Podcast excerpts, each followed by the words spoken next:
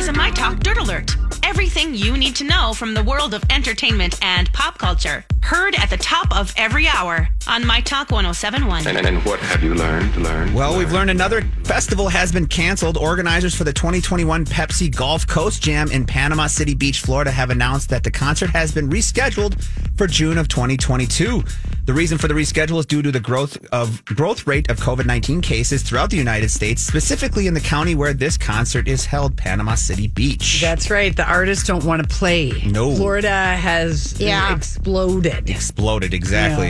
Yeah. On another note, the Eagles are requiring vaccination cards for their November concert at the Climate Pledge Arena in Seattle. Fans will be required to provide proof that they are fully vaccinated before being admitted to the venue. Now, the arena's website basically said that this decision has been taken by the band and by the arena to ensure the safety along with the fans, staff, and that everybody is safe. What about XL?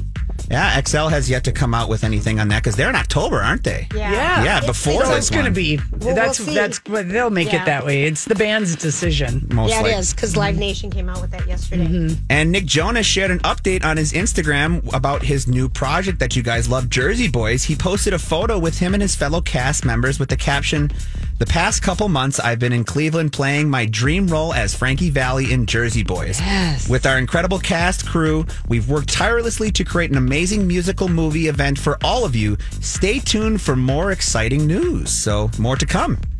That's the Dirt Alert for this hour. For more entertainment news, download the My Talk app or go to mytalk1071.com.